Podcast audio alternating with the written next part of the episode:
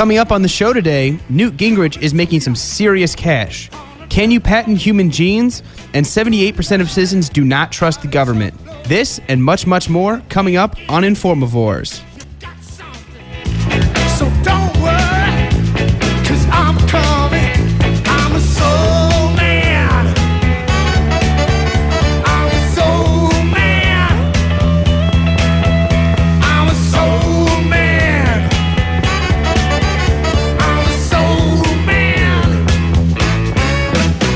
Hello and welcome to Informavores. I'm your host, Marcus Rippentrop. I'm Ryan Jones. And I'm Alex Schumann. If you would like to join the conversation, please pop on to Facebook or Twitter, or you can email us at informavoresradio at gmail.com. And we will be happy to respond to any dissenting arguments you might have with what we say. And if you have anything that you could suggest for a topic for our next show, we would be happy to accept it and talk about it next week. Now, your Know Your Nation question for today is What did FDR want to do with the Supreme Court during the Great Depression? Ryan, would you like to take us into our first topic? yeah. Uh, Newt, Newt uh, Gingrich is toying with a potential 2012 potential run. Uh, in the past three months, he has raised $2.7 million. This is more than Mitt Romney, Sarah Palin, Mike Huckabee, and Tim Pawlenty uh, brought in combined. Being a 527 tax exempt group, it does not have any limitations on contributions from individuals and corporations. Under the 527 group, uh, Newt has accepted 10 separate donations well above the usual $5,000 limit. One such example is uh, $250,000 from an energy company. He has used his uh, committee uh, called the American Solutions for Winning to set up email lists, travel around the country, and pay cons- consultants and political staff. So, is new is uh, Newt uh, allowed to accumulate this amount amount of money under uh, this five two seven group? As far as I know, I mean, if he if he legally is underneath, is he if he's legally formed this 527 group and and he's accepting donations that are allowed under that group, which it sounds like everything and anything. You can take as much money as you want. Then I don't think he's doing anything wrong. Uh, maybe he just knew about this and no one else did, but I find that really hard to believe. So Well, what's interesting is that he seems to have, because other examples of a 527 group, for those who don't know, would be like the Republican National Committee. So he essentially invented his own political party entity to raise money through. So it's really just extremely clever. And I don't think it's illegal. However, it is. I don't think it should be allowed. Yeah, because as far as I know, it's not it's not an official political action committee, which is what almost every every candidate used. Which we were talking about comparing. They have the five thousand dollar limit, and that's just um, that's usually what people create before they think about running for any kind of office, especially president. So I don't think he's doing anything wrong. I, I, I'm with you. I don't think that's the right way to do it, but Newt Gingrich is pretty good about finding backdoors to everything. So, should the five two seven group be eliminated, or do you find no problem with this? No, I mean they, they should st- still be around. I mean, as Alex said, the RNC and the DNC are both 527 groups, so you kind of got to have them. I would think if you're going to make a run for any kind of office, you should not be allowed to have a 527 group. But that gets into the question of are they actually running, or are they just trying to get their you know their movement heard, or mm-hmm. you know? Well, this is oh also part of the Supreme Court decision a couple months ago about corporations and these kind of entities being able to push the, as much money as they want into political campaigns. And this is completely allowed over what they ruled. Well, the the ruling you're referring to allowed corporate donations, but not it's it's still at the five thousand dollar cap, because under any other PAC, corporations are not allowed to t- to donate any money, but the corporations are not allowed to donate to these PACs up to that five thousand dollar limit. Was my understanding. I could be wrong. Okay. but In case you're wondering, it was called the McCain Feingold Act that got repealed. right, Yeah. right. That was the campaign finance reform. Yeah. that was in what two thousand four. I think that's right. Yeah. Not Uh, sure about that. So, are there benefits uh, to the existence of this 527 group? Well, yeah, if you're going to be backed by one of them, but if you're not going to be supported by the DNC or the RNC and you're some sort of independent entity, then no, you're not really going to be able to be heard unless you can also find some way to rise above these groups. Yeah, um, there's a benefit for. I mean, if I mean originally this American Solutions for Winning group was not necessarily a political action committee, and they had legitimate reasons to exist, and they were trying to get these these things known and get get their you know their opinions and their ideas out. So there's there's a benefit to that, but um, like Alex said, if you're going to be running against someone with a 527, you're kind of you're kind of already you know six feet behind. And I think I want. I mean, the only question is if it's false advertising or not. To say that they would be giving to a cause and not specifically for Newt Gingrich to become president. But then again, I think with all political action committees, you're kind of doing that because, for instance, with Mike Huckabee's, he's supporting Representative Steve King in Iowa. He just announced, I don't remember the name, but some state representative who's running for the state house, and he supports Senator Grassley. So the money is used for other things. But I think people who believe in Newt Gingrich are just going to give money because it's Newt Gingrich. So do you think uh, he is actually going to go run for president in 2012? Uh, He's given speeches like it. yeah. But I, I see him going to try and run, but as far as his chances, they're a long shot. I mean, he was only Speaker of the House. What like he was in the nineties, well, it was 1994. He was one of the most powerful speakers of the House in American history. right? But he also had a couple huge mess ups that people aren't going to let him forget. Oh no! Well, one major thing that's going to happen is see he's going to run again, but it's going to come up that he pushed and pushed on the Clinton impeachment for having an affair while he was having an affair, and that's going to come back up. I don't care who you are; that's going to come back up. Yeah. And when you are running within the Republican Party, that's all about values. It's all about you know your traditional family man is one of the key pillars of the party.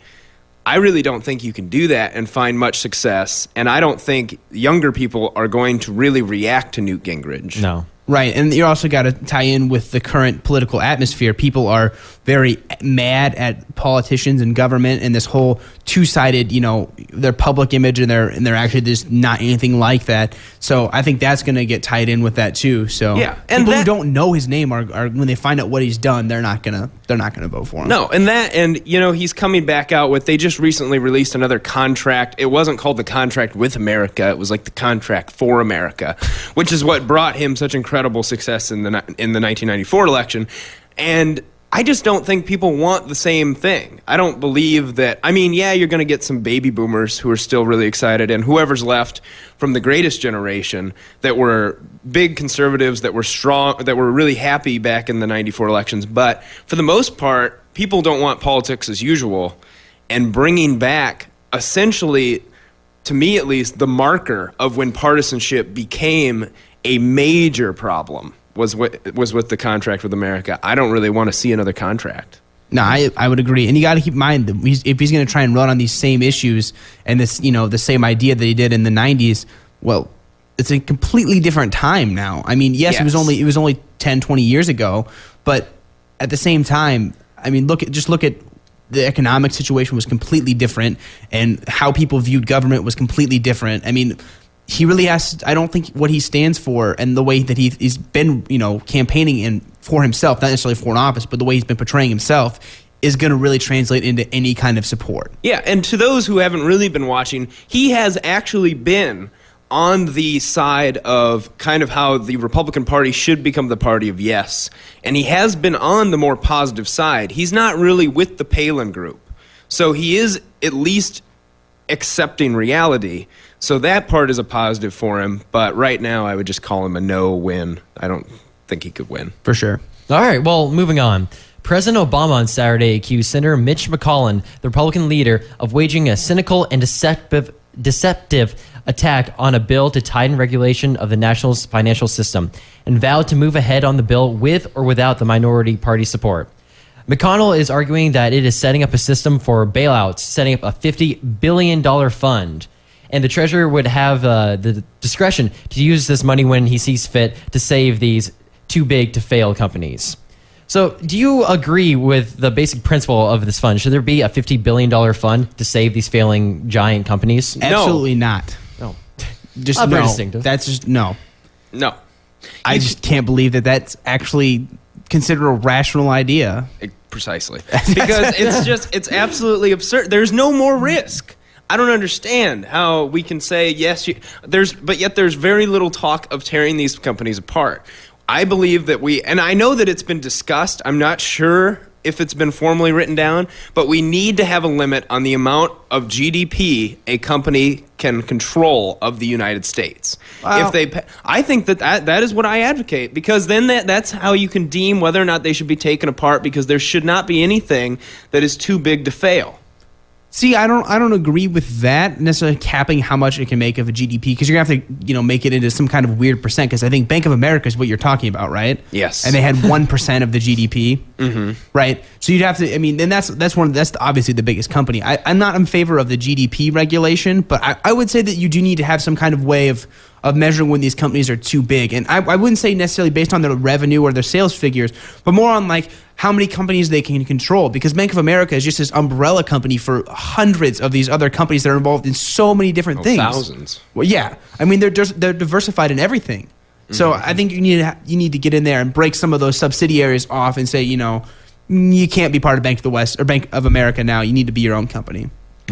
But I would strong I would agree It's with you that I would strongly advocate That's trust busting. because that's true because I suppose companies don't necessarily have a ton of control because based on their profit. Right. I mean, you can't punish So them. For, you can't yeah, punish a them for being too, argument. you know, making too much money. Mm-hmm. But I think that you have to look at the scope of what they control. And you you need to trust bust them. I mean, we need to go back like we did with the telephone companies and break them up. I mean, this is the the whole concept of too big to fail. I've said this many times before. I think if they're too big to fail, they're too big to exist. They're a monopoly.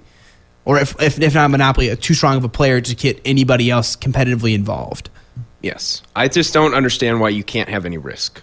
Yeah, I, I mean that's that's the What is where like, this- where is it? Where where is the business? That's the key. That's the key thing of business is, is managing your risk, taking risks to get bigger rewards. And if they if they succeed, you get the money. If you if you if you take a bad risk, you lose money. But if you have this fifty billion dollar you know protection, this fifty billion dollar fund, what are you gonna? I mean, There's no they're just gonna- reason to actually care about your business. exactly. That's the whole this whole this whole reason of risk. There's nothing there. If I was the board of directors, I could appoint a baby. And it doesn't make a difference because if my company falls apart, I'm still going to be able to have a huge, I'm still going to be able to get my full salary because the company is not going to be in danger at all. And the mm-hmm. company's not going to need any of my salary to stay alive because the government's going to come in and bail it out.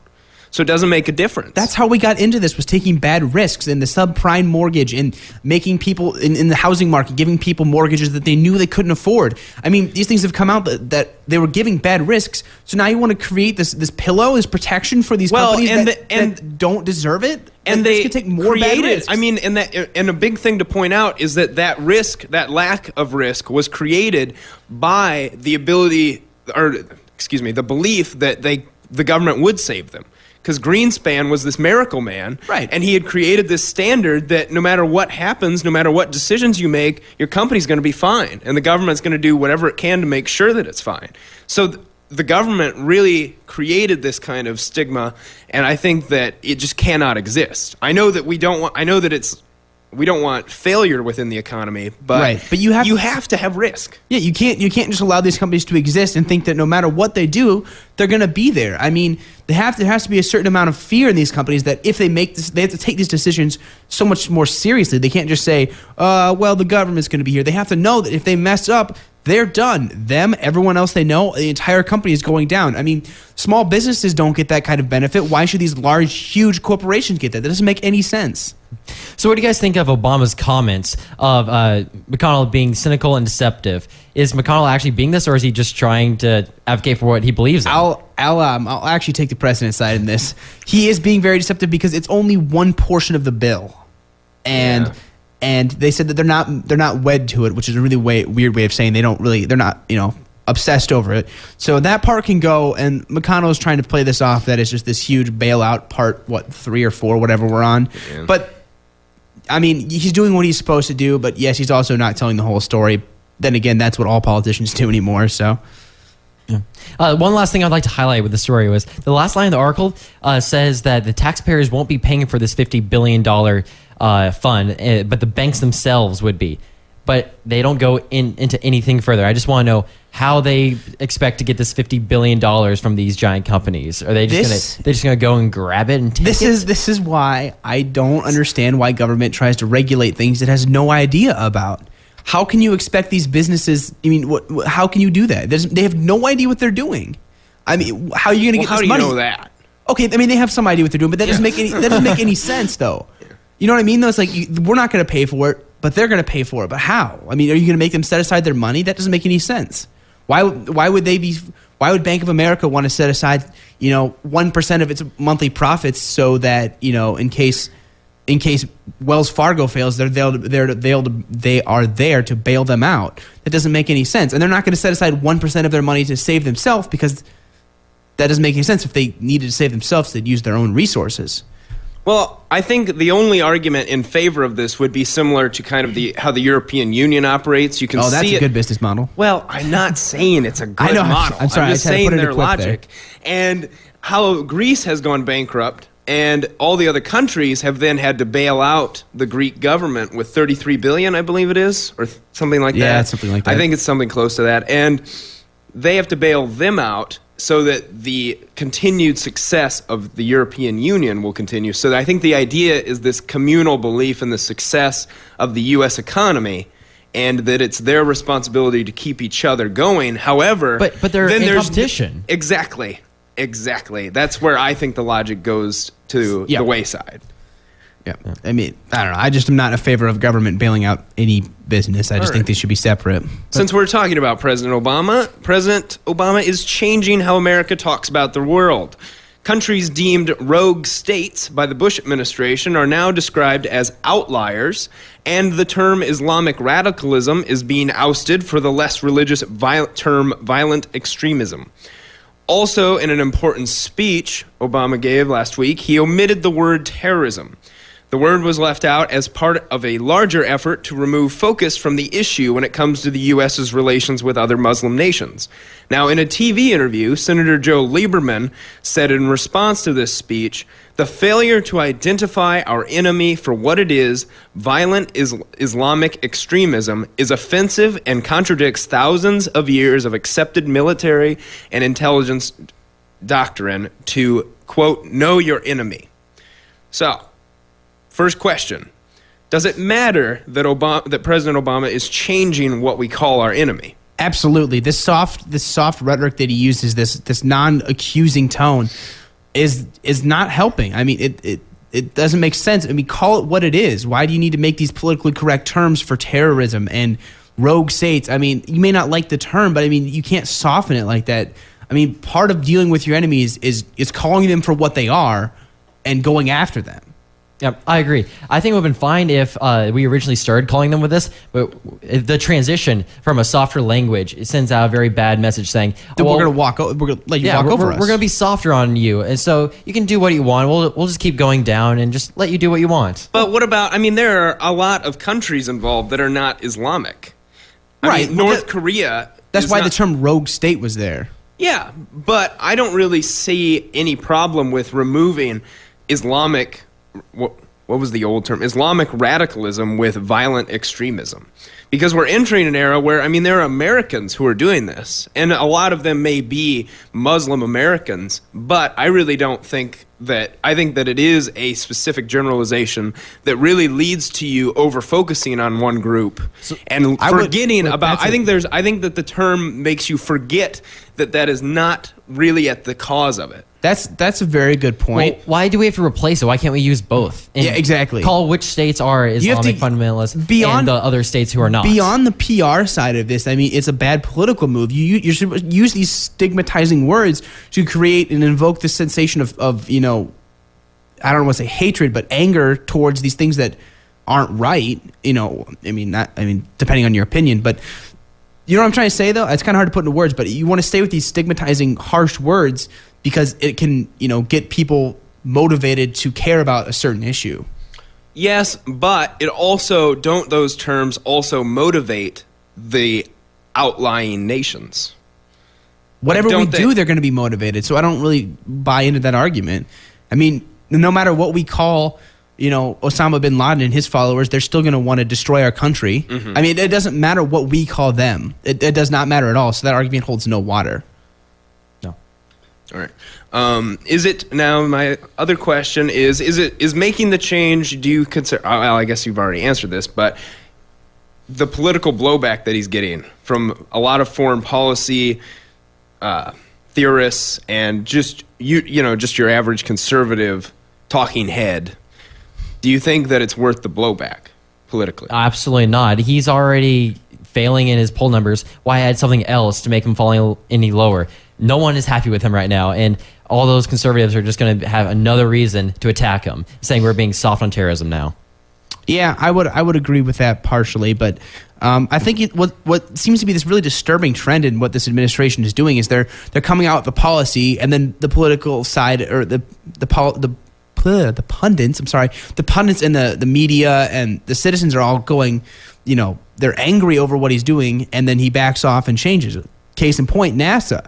He said that we're not going to we're going to cancel it, the Constellation program. We're not going to do any of this stuff. We'll talk about this later in the show. I was gonna say we're getting Yeah. to that. I know, but the, but the point is that he says these things, and then there's this huge political and public outcry, backs off, and then changes entirely. He's done it with a couple other things. I just, it doesn't make sense. But see, what do you It's think? bad What about the argument, though? Because the main point of this and the main focus, or the main point of not saying the word terrorism, is to remove the focus in terms of U.S. relations with Muslim nations. He's trying to improve relations Terrorism by not by not isolating it as a, such a major issue. It is a major issue, though. That's true. But terrorism, terrorism is not necessarily tied to Islam. When I think of terrorism, I don't think of Islamic terrorists. I think of terrorism, people that want to kill innocent civilians. But how many Americans do?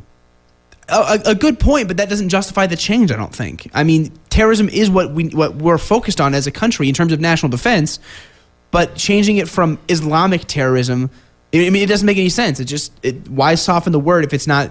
You know, I, Well, the just- point of softening the word is to make sure that the focus, I mean, I said this earlier, but it's to make sure that you don't forget that it's not just Islamic radicalists. I'll give you that. I mean, any kind of radicalism, point. Radicalism and fundamentalism is very dangerous. No matter what religion or what belief you are, very fundamentalist views like that are very dangerous. I'll, mm-hmm. I'll, I'll concede that point. All right, now Ryan brought it up about the tr- about people's opinion about Barack Obama, but in a Pew poll released Sunday, 78% of Americans said they do not trust or have little faith in the federal government.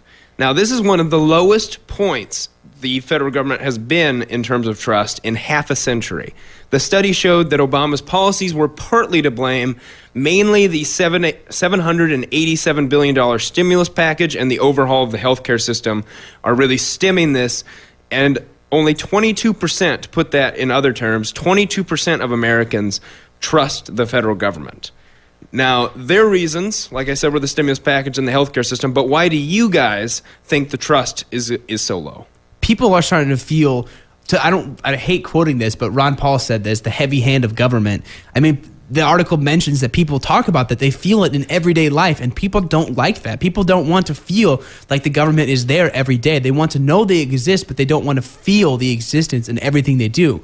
And when they're out of jobs and when they're out of money and they see the government throwing around billions of dollars, they're going to get upset about it and that's just going to translate into no trust. Also, just as a side note, I don't want to move too far off topic, but last week, in the middle of the week, a different Pew poll was released that had Barack Obama, when in terms of who they would support, where Americans were asked who they would support for president, Barack Obama got 42%, Representative Ron Paul got 41. So that I mean that that's an It's a- interesting. it's a solid point. interesting that you chose to quote that person. Well, I just want to give a shout out to Barack Obama and say he's done a good job. He really advocated for the Hopi changey stuff. Uh, unfortunately, it just went the other direction of what he wanted.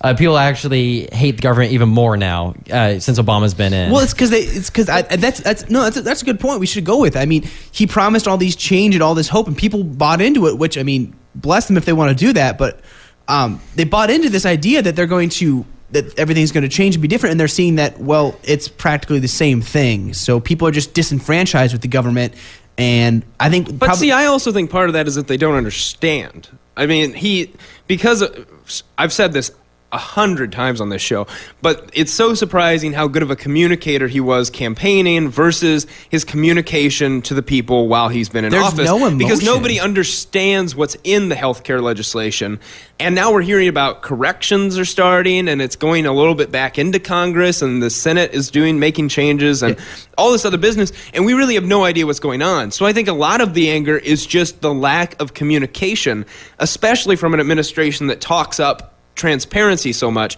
I think they've done a good job, but they haven't good, done a good job of I don't like this term, but talking down the legislation.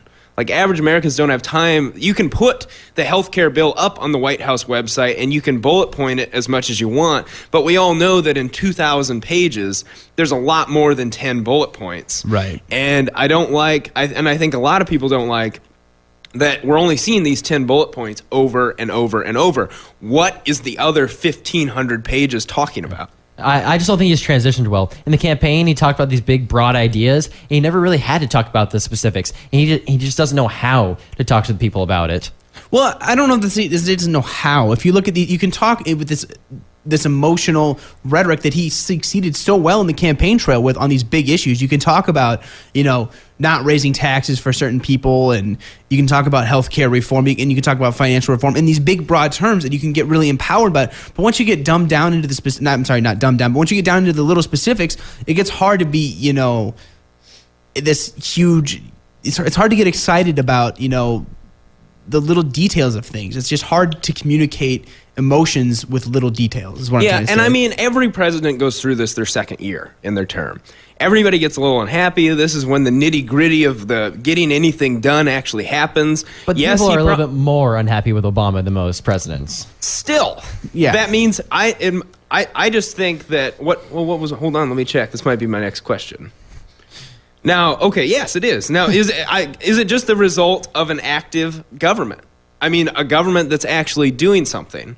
Is that just what happens? Because you're watching them do things people disagree people don't have time to quite understand. I mean there was a lot of uproar when social security was passed. We hear this rhetoric all the time from the administration about the the th- legislation passed in the 60s is it just americans reaction to not having a government that they can say isn't doing anything or do you consider one bill over the course of a one major bill over the course of the year an act of government at all I you bring up some interesting points, and that that's some that's probably better debate. because i do not i don't i would not call this an act of government but a lot of people would 'Cause I, I just think it's it's a result of of people not. I mean, what we've passed, what the healthcare bill that passed is a very very fundamental belief of people, and it has to deal with a lot of ideology between you know what what they think the government should do for them, as well as you know what what their role in other things should be. But when you get, I mean, it's just this huge moral disagreement. So when you get people upset about these things, it's going to seem like they're more upset about you know they're going to they're going to be more animated about their emotions. Does that make sense? What I'm trying to say? Kind of I I want to touch on the active government. If you'll go back into our shows and listen, uh, like two months ago, you'll hear us talk about stories of Obama not doing anything and all of his emotions failing. The only thing he's actually done is uh, healthcare, and so I would And not in the bailouts. and the bailouts and just I- domestically he's done quite a bit for foreign policy Yeah, and and I don't think it, it is that active because uh, just a little stint of not doing anything and then having a few things done. I don't think it is that active of, of a government. I would agree with that statement. All right. Now, do you think then, okay, since everyone is so unhappy, and this is a very broad question, but are there changes or anything that, you, I mean, what, what are possible solutions to improving people's trust in government? I, I think you hit on a key point earlier with with the communication. They need to explain what's being passed. People don't like to see it, like you said, a two thousand page bill and then hear ten points about it. I think they need to, you know, explain what's in it. But you can't you can't expect the president to do that. You can't expect him to just you know dedicate a three hour speech to what's in the bill. He's got other things to deal with. But you have to find some kind of some kind of agency that can break that down and say, you know, this section is about this and, and that and I, I don't know. So is it a failure of the press? no, I wouldn't say it's necessarily the press because I mean the press, their job is is to report on these kind of things, but they also have other things to deal with. I think it's a mm-hmm. failure of the entire system. I think everyone can take a little responsibility for not communicating well. All right. Well, let's, shall we? Uh, let's play a PSA and we'll be right back. Let's keep the show rolling here with another article. Uh, federal security workers are now free to snoop through more than just your undergarments and luggage at the airport. Thanks to a recent series of federal court decisions, the digital belongings of international flyers are now open for inspection. This includes reading saved emails on your laptop, scanning the address book of your iPhone or Blackberry, and closely scrutinizing your digital vacation snapshots.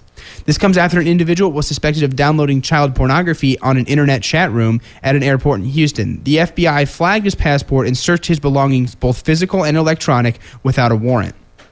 So, my question to you guys should this be allowed? Should they be able to track your digital belongings and look through that without a warrant? I don't. Just like it's part of a standard security check.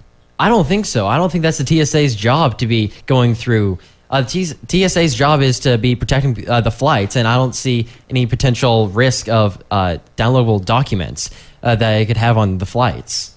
Well, I mean, in in their defense, there are that you could figure out someone's intent based on the downloaded document. What terrorist is going to come on a plane with with a word document that says "Step one, get out of chair. Step two, Well, what get the knife." is I mean, coming come on a plane with any form of uh, exactly electronic I- device, I, just anyways? Don't, I don't think that that if there is these kind of things, it's not it's not going to be explicitly written. I mean, why why are you going to have that stuff? I mean, the and especially for I mean, yes, this guy's a creep, this child pornographer guy, but that's not. I agree with Ryan. That's not the TSA's job. it's local authorities' job. I mean, the FBI was tracking this guy, and the FBI saw him, and instead of instead of you know using any other kind of you know government agency to tr- you know stop him, any kind of police force, they just flagged his passport and then made them made the TSA search without a warrant, and I I just think that's a clear violation of the Constitution or Bill of Rights rather. I don't have. A, I don't disagree. I was just trying to advocate the other opinion. No, I, I understand that. Um, do you guys do you guys think it's an invasion of privacy? I Uh, of, of course it is. I- I think they're this is- going through personal documents uh, that they don't have a right to look through. yeah, I I just it's not there's not really much to talk about, but it's just something that is interesting. Um, and you guys said you don't think this will provide any useful evidence because no one's going to write or you know write any of this stuff down. No. I, I just don't see this as being a problem. Anyway, let's move on. There's not much to talk about there. Um, Lisbeth Ceriani, this is a weird name, of Newton, Massachusetts, developed an aggressive form of breast cancer in both breasts at age 42. She wanted to be tested for mutations of the BRCA gene, which would tell her whether she was at high risk for ovarian cancer. However, a company owns a patent on these genes as well as a test to check for these genes, and they do not work with their insurance company, which is a form of Medicaid. So, do you guys think it's right that this company can patent genes? No, not the way they're doing it. No, because uh, she developed this uh, mutation, this form of cancer, and uh, the pharmaceutical company did not develop this. They just patented uh, the gene that she is naturally developing, and so I, I cannot possibly see why they have the right to patent uh, what they got, uh, and just it's just the pharmaceutical company just being horrible to people who need help. Yeah, I mean, it'd be one thing if it was like a genetic treatment or like a genetic medicine, but the fact that it's just the gene and they're saying that we own this gene and any kind of research done on this has to be done through us, uh, it doesn't make any sense. I mean, they I have no control over that. It's a continued. I mean, it's a continued problem within the healthcare system. We have these kind of random, weird con- controls within the pharmaceutical companies. I mean, they all seem to be able to do this without much question. And I think we need to. This cannot be allowed. You cannot allow research to be done through one entity because they can't be allowed to profit fully from it. I just don't think because you're not going to make medical progress. Well, I, I think you should be able to patent uh, if you genetically modify genes. right. Yeah. If you do something, but if it's a naturally occurring thing, If it's naturally Yeah. occurring, you there's no can't way you can patent do it. that. I mean, I, I can just see someone arguing that you know oil is naturally occurring, but you can you know lay claim to that. But that's entirely different. It's not a human being. I mean, the fact that it's naturally occurring and it's random. It's not like it's it's not like you can you know choose to have this or, or certain things you know make this happen. I mean, it, it just doesn't make any sense that they have any control over that. It doesn't make no sense. To put an analogy to this, uh, you can patent uh, the genetic modification of corn, but you cannot patent the corn itself. That's that's a brilliant way to put it. Um, and we said you guys think this is different than patenting genetic medicine, right? Yeah, it's completely different. Okay. You can't patent something that's naturally occurring in the body. All right. So, uh, just just a broad question: Where do you think the line should be drawn between allowing these patents and not? I mean, should you do the company have to physically do something to the genes, or what? I think you should have the company actually has to change something to be able to say this is our product and we should have the rights to this. I would agree with that. All right, let's move along. All right, uh, now uh, to answer the Know Your Nation question. Uh, well, I'll repeat it. Uh, what did FDR want to do with the Supreme Court during the Great Depression? Do you guys know? I have no idea. Stack it with uh, liberals, wasn't it? Uh, kinda. He The wa- federal. I know he wanted to do that with federal judges. he wanted to increase the number of judges so that he could stack so it. he could stack it because Ah. all his uh, uh, laws during the Great Depression were being struck down as uncons- unconstitutional. So he actually wanted to stack the court so he could say, "Oh well, no, no, my judges say that this actually is constitutional. So Ah. don't strike this down." Tricky FDR. Yes, tricky FDR. All right, for our next topic, This ties in perfectly. it does. Uh, Bill Clinton wants Obama to be looking at other candidates besides judges to fill the empty Supreme Court seat. Bill himself does not want the seat, nor does he want his wife to be on the Supreme Court, saying they're both too old and Obama should be looking for someone a lot younger. So, what do you guys think? Uh, should Obama be looking for other candidates besides judges to be put on the Supreme Court of the United is States? the dumbest thing I think I've ever heard. Why would you do that? Why would you take someone, put them in the the highest prestigious role in that industry, in that field, and make them have no experience? I mean, I I understand wanting the common person's interpretation of things, but you have to kind of know the background of the law and you know the foundations for these things. You can't just put a, a random commenter or just a random you know you can't even put, I don't think you can put just a, a lawyer with good experience. I think, I I mean, you have to have experience at multiple levels of judgeship in order to, to do something. I mean, it doesn't make any sense at all to me. I think that could be one of the dumbest things I've ever, ever heard him say.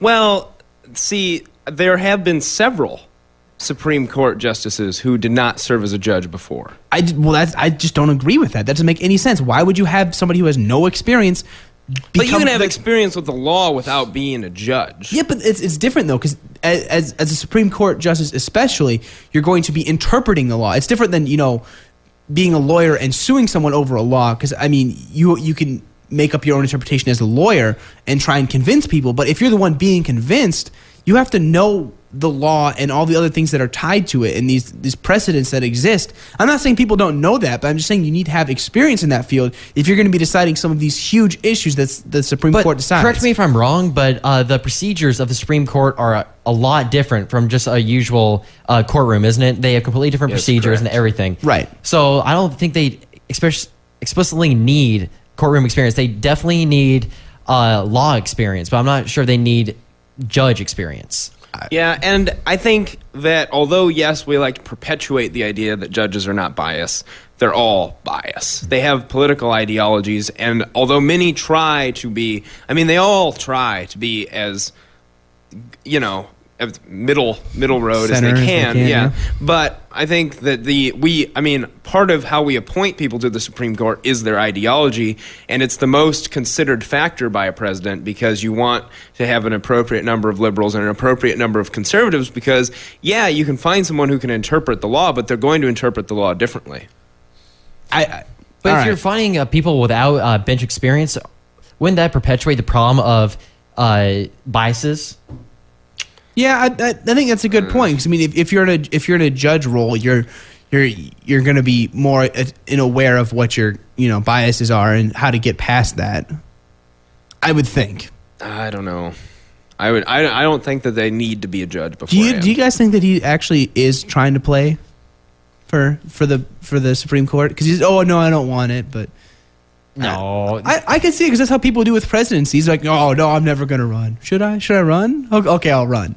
I mean, is he doing something like that? Like Supreme Court? No, I think he's really? enjoying his Okay. life too much right now. Uh, Bill Clinton's having a good life right now. I, I, I- I, I- I I just wouldn't be- can't see him on Bill the Supreme Clinton is not going to be on the Supreme Court. No. It's not. No. All right. It's not. Nor- nor his He's wife. not going to be approved. I wasn't. I, okay, I wasn't saying he would be approved, but do you think he's trying to get his name in there? No, he's No. smart enough to know that that I would thought it never was- happen. Yeah, I had Okay. I was Hillary, just curious to see your Hillary opinion. Clinton was brought up as well, and that was the White House came out immediately and said no, that's not real. But they, I mean, they've dropped other names, but Bill Clinton is not. That is not legitimate. All right, we're gonna move on to the next topic. Um, Iowa's worst performing schools are deciding not to take federal money to improve their schools. The state received $19 million to help turn around the failing schools. And, but for the schools to get any of this money, they would have to have such reforms as closing some of the schools down, laying off teachers, and replacing principals. The schools could get $500,000 to $2 million each. But the uh, but the but they state it'd be too hard to make the changes to get the, these millions of dollars for their schools. So, do you guys think uh, the schools should be trying, at least attempting to make these changes to be getting the money?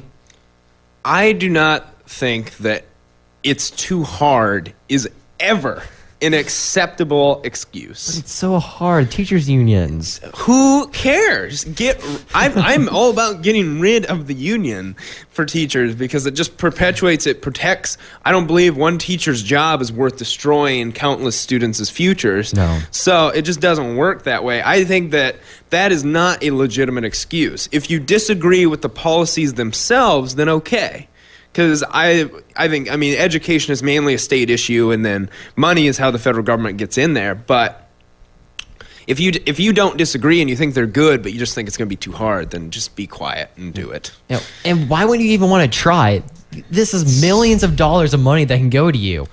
Why would you not want to do this? I don't understand why they're trying to protect these principals. One of the key things they didn't like was that you have to get rid of your principal or the superintendent. Obviously, they're not doing a good job if you're in the worst performing schools. Mm-hmm. Why? Why are you trying to protect that? That doesn't make any sense. Well, another argument that they were making, which has turned off several states to the new program, is that they had a, the big first race to the top competition, and then only two states won, and they created a hundred thousand dollar limit, I think, or hundred thirty thousand dollar limit on, or one hundred thirty million. Sorry, much more money than that. Yes. And the Iowa, the Iowa schools argue that they need 200 and some million so it's just like why even try if we can't get the appropriate amount of money but it's a hundred million dollars to do legitimate things with your education system Yeah, it's it's not like it's not like it's either all or none. I mean, it's not like you can't improve Exactly. your like you have to have two hundred million dollars to improve your school. If you get any less than that, nothing's going to happen. That mm-hmm. doesn't make any sense. I, I just I feel like there's some kind of these people that are involved with these districts are trying to protect the people that they know, and I mean, because it's in smaller towns, and we all and I, I think it's fair and to it's assume tough it's i think it's also tough for them to attract new talent right. I mean, yeah. and no, with this million dollars, they could always get more microphones and speakers in the classrooms. oh my all right, let's move on. That's fundamental- uh, of that. so next question: uh, Do you think uh, this is being counterproductive to Obama's reform of the education system? Kind- That yeah, the I- money's not going to the schools that he wants to help the most. Right. I, I, I would agree with that. I think that it's counterproductive because he's trying to help these schools and they're just saying, no, we don't want your help. You just got to figure out ways to get them the money. So I does just- he need to give them more money then? Say if you make these changes, we'll give you even more. No, I don't think you need to do that. You need to find a way of someone else doing it. I think it's just. it. I think that he needs to find a way because the federal government, like I said, doesn't necessarily have power here unless they make the deal financially. So if he wants to create legitimate change, he's going to have to find a different power route that he can enforce something through. I mean, it's going to have to come from the state government. Yeah. All right. So, in our Let's- next topic, what? Oh, what- oh, wait, oh. we need to do I a gonna- we need to do a grand spot. grand spot, that's All where right, we're we'll do a grand spot. Our next topic, we're going to go to Fort Dodge, Iowa. Now, Fort Dodge, Iowa has been lobbying for a casino for quite some time, as the Iowa Gaming Commission has been periodically giving out licenses. Now, however, when the Ga- Iowa Gaming Commission visited Fort Dodge two weeks ago, 1,200 Dodgers showed up to show their support for the casino. Now, this is actually a very controversial issue in Fort Dodge. Not everyone is behind a casino as a possible solution for, you know, a local economy. And but the city made a, an extremely controversial call and allowed city employees who supported the casino to have the paid morning off to go to this support rally while also telling employees who wanted to oppose construction of the casino that they would have to take an unpaid day off and could not get paid like the employees that supported it. So, Fort Dodge officials have been very transparent with this and fully believe in the legality of this decision because the city council and mayor fully support a casino. So, it is a city policy. And that is their argument.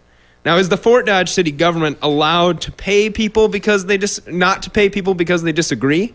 Wow. I, I don't know if they're not allowed to, but it's certainly not ethical. I sure wouldn't want to be from Fort Dodge. Oh, I'm sorry, Alex. I'm just kidding. It's fine. I'm from there. Now, to give a little background, Fort Dodge, I mean, for 20 years, it was known from the mid 80s or so, there was a lot of uh, just racial tensions because schools that were economically, that ended up economically segregating essentially the town, were forced to become together, and it's caused a lot of tension and created a lot of negative images of Fort Dodge that have perpetuated. But in the past 10 years, the town has made drastic and dramatic moves to try and improve itself. They've under they're undergoing currently like massive beautification and all of these things to really completely redo the town. And one of the major new issues is to try and bring in a casino along with several other large businesses. And the casino is the only and by far most controversial plan in the reconstruction of Fort Dodge. So I just, I'm really shocked that the city would do this because it just creates more controversy around an incredibly controversial issue. And I would, if I didn't want a casino and I was not getting paid while my uh, coworkers were, I would be pissed. Oh my I would- word, I'd be angry. I would, I would, uh, I would So fight it- even harder than I could. Is it a violation of free speech? That's a, certainly a good question. Is that is that what's going on? It's slipping into the national issue. I mean, if the ACLU finds out, oh, they will. it's going to be interesting. I'm not sure it's a violation, If but they can they're find giving one. more rights to the people that they agree with. But I'm not sure it's a violation of free speech. Well, because it's a city-supported issue, mm. so mm, Boy, that's you tough. can. I mean, it's uh. like paying a lobbying group to pay mm-hmm. for those people to go out there, and they also got in some trouble because they essentially there were there were eight protesters. That's all they could get to show up to oppose it, and they were cornered off in a little area that they could protest that was essentially hidden from the gaming commission. So it's been a very because Very shady. Yes, yes, it's been very shady. This is a brand new mayor as well. oh, well, good So, for him. really opening up well in the first term. All right. Uh, well, to go off this Fort Dodge uh, controversy, uh, Chet Culver is under investigation for campaign contributions by the proposed Fort Dodge Casino Company. Three people. Uh, this is a little uh, complicated. Follow me. Three people were paid twenty five thousand dollars each by this gaming uh, company for services.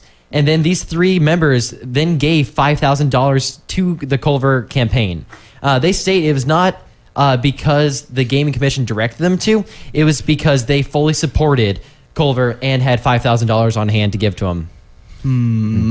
So, This the whole this whole thing is just shady. Everything about it is just Yes. So do you think the it's con- not helping the image they're trying to change? exactly. do you think the con- uh, the contributions were given illegally? Do you think uh, the gaming commission directed these people here? We'll give you this money and we'll give you even extra, but for five thousand dollars of it, you must give it to Culver. Do you think that actually happened behind closed doors? Uh, it, it's so hard to say what people were intended unless you can find these these you know concrete emails or telephone Yeah. calls or you got to find it- something written down. I just don't think I just don't think there's any way of saying that. Oh, this, you know, you can't accuse someone of what they were given their money for. So, but it just it just It it's is another thing that you're that you can attach to the governor. That's just a little off kilter. But, but for It's three, not helping Culver. But Yeah. for three individuals uh, who were paid by this gaming commission to give There the is- maximum amount, it raises questions. There is certainly some questions that need to be raised, and, and Culver, judging by his past history of dealing with public controversies, is not going to talk about it for a month or so, and then he'll mention something kind of that doesn't really reference it. So, I just it's another no. I mean that's what he does. I you know it's what he does, and you know it. I just I think that I think it's it's, going not to be that bad on Uh, all of them. uh. I just I just don't I just think it's going to come back and bite him. so do you think Culver had anything to do with this? no, uh, you uh, there's no way it's he had the anything gaming commission. yeah, it's It- between that's the what's gaming going on. commission, but it, yeah, he has nothing to do with it. I, I just don't think it'll look good for him. I mean, regardless of whether he had anything to do with it or not, people are going to associate him with that, and that's the important thing. Yes. Now, for our final topic, we're going to discuss something that has been all over the airwaves last week. Lots of astronauts have come out in droves and written several letters. Now, the space program, President Obama, and Marcus mentioned it earlier, has changed U.S. policy and funding for NASA. He shut down the Constellation program, which was President Bush's program to put Americans back on the moon by 2020, was it? Uh, yeah, I believe I think Yeah. it was 2020. yeah. Something like that. It was 2020, and they were creating a new rocket, and it was called the Ares, and there was just this whole new thing. And then the Obama administration decided that it was too much money, the expense was not worth it, and that we needed to partly privatize space, and is going to shut down the sh- space shuttle program as well as keep really any American space shuttles of any form, rockets or whatever, and keep men, keep humans off out of space travel for about 20 years. He has reoriented the goals to Mars and also landing on an asteroid before we land on Mars. And so man will not Americans would not return to space through on an American vehicle until about 2030. on the current plan. So the first question, after that ridiculous explanation, I apologize. Now, should the pro- should the Constellation program have been ceased after the pro- progress had already been made? I completely disagree with the president on this. I mean, the shuttle program was decided to be retired already. I mean, I mean that was I was already just That was a Bush by- That was a decision, Bush yeah. decision, but it was also they were also only supposed to last till like in the '90s, so they were already 20 years past what they were or, or in the they were early 2000s where they're supposed to be retired, so they're already past what they were supposed to be. But if his real goal is to get to Mars, why would you stop what we already have and try and land on an asteroid? I mean, why wouldn't you just try and land on the moon, which is similar more to a planet than an asteroid? I mean, it, just doesn't make sense. They've already put money into this. They've already got some great stuff. They've already had what six test launch or something like that. Well, yeah, but I mean, the argument against the Ares rocket was that it didn't function properly. And that they needed to go back and make revisions anyway, so why not just kill the program? I think a bigger issue is also jobs during an economic crisis. Mm-hmm. Now, the other question is Is waiting 20 years before an American returns to space with a U.S. aircraft going to put us behind others, and is that going to have a negative effect? Absolutely, 100% true. It's the next frontier. We need to get out there and we're explorers. We like to explore. We need to go out there and go to Mars, explore beyond that. Just what's next? Exactly. I mean, we we've always been at the forefront of space travel. I mean, we weren't the first into space, but we have, by far have made the most progress in space. And by just saying, okay, we're not going to do anything for 20 years, what does that do? That puts everyone else 20 years ahead of us, and we have to catch back up. And I mean, it's But if not, we're it's not, spending not just if we're spending that 20 years prepare, working on passing them, is I that true? agree. But here's the thing, though: when you're spending money on space travel, it's not just traveling in space. There's so many technologies that come out of this. Ceramics, plastics, were all invented by NASA scientists trying to figure out how to exist in space. Ceramics? Yes.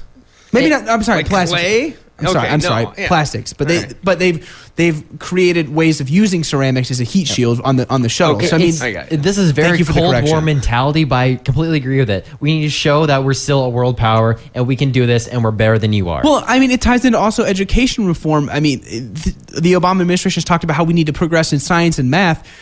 Well, that's where a lot of scientists and math people go is NASA. Well, it's inspiration. It's the inspiration Exactly. to That's go what into I'm trying that to that get I think is important. You need to see humans performing these kind of acts, but we need to go because the clock is ticking. And thank you all for listening. If you would like to comment on anything we've said or suggest topics for next time, please become a fan on Facebook and then write it on our wall. You can follow us on Twitter or email us at informavoresradio at gmail.com. Thanks for listening, and we'll be back next week.